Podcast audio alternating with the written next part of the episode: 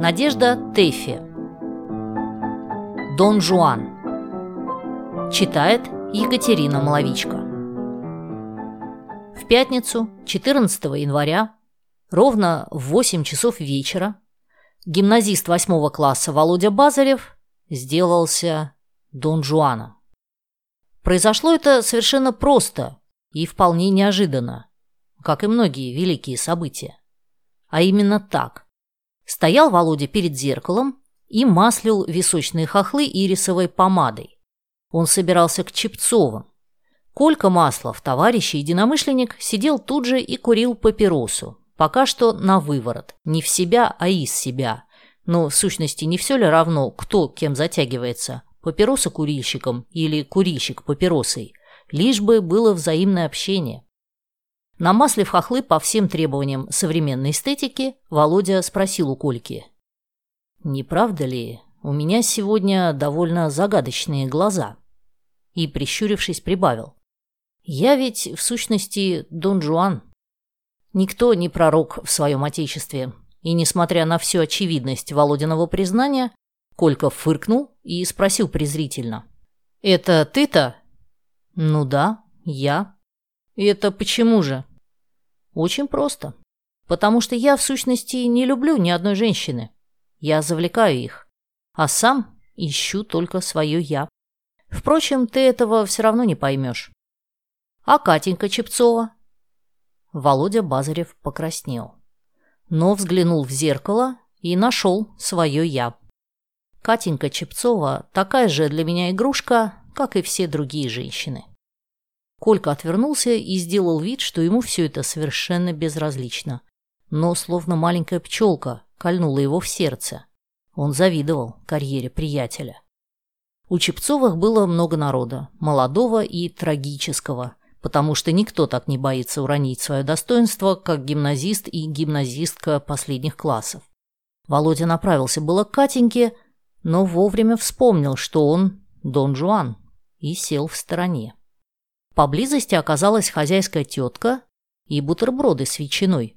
Тетка была молчалива, но ветчина, первая и вечная Володина любовь, звала его к себе, манила и тянула. Он уже наметил кусок поаппетитнее, но вспомнил, что он Дон Жуан, и, горько усмехнувшись, опустил руку. Дон Жуан, уплетающий бутерброды с ветчиной. Разве я могу хотеть ветчины? Разве я хочу ее? Нет, он совсем не хотел. Он пил чай с лимоном, что не могло бы унизить самого Дон Жуана де Маране. Катенька подошла к нему, но он еле ответил ей. Должна же она понять, что женщины ему надоели. После чая играли в фанты. Ну уж, конечно, не он. Он стоял у дверей и загадочно улыбался, глядя на портьеру.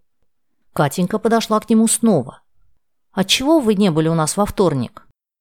«Я не могу вам этого сказать», — отвечал он надменно. «Не могу, потому что у меня было свидание с двумя женщинами. Если хотите, даже с тремя». «Нет, я не хочу», — пробормотала Катенька. Она, кажется, начинала понимать, с кем имеет дело. Позвали ужинать.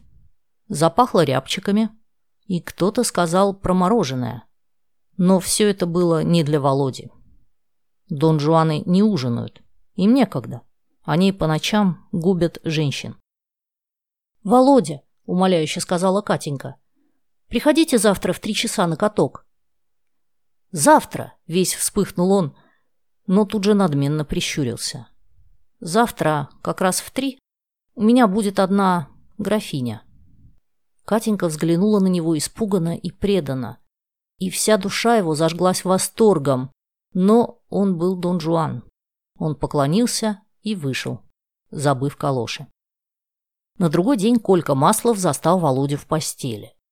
«Что ты валяешься уже половина третьего? Вставай!» Но Володя не повернулся и прикрыл голову одеялом. «Да ты никак ревешь!» Володя вдруг вскочил, хохлатый, красный, весь запухший и мокрый от слез.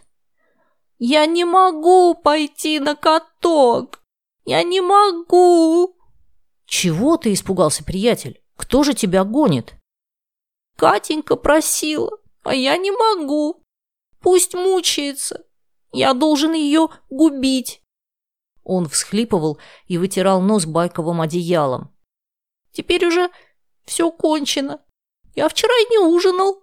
И, и теперь уже все кончено. Я ищу свое «я». Колька не утешал. Тяжело. Ну что ж делать? Раз человек нашел свое призвание, пусть жертвует для него житейскими мелочами. Терпи.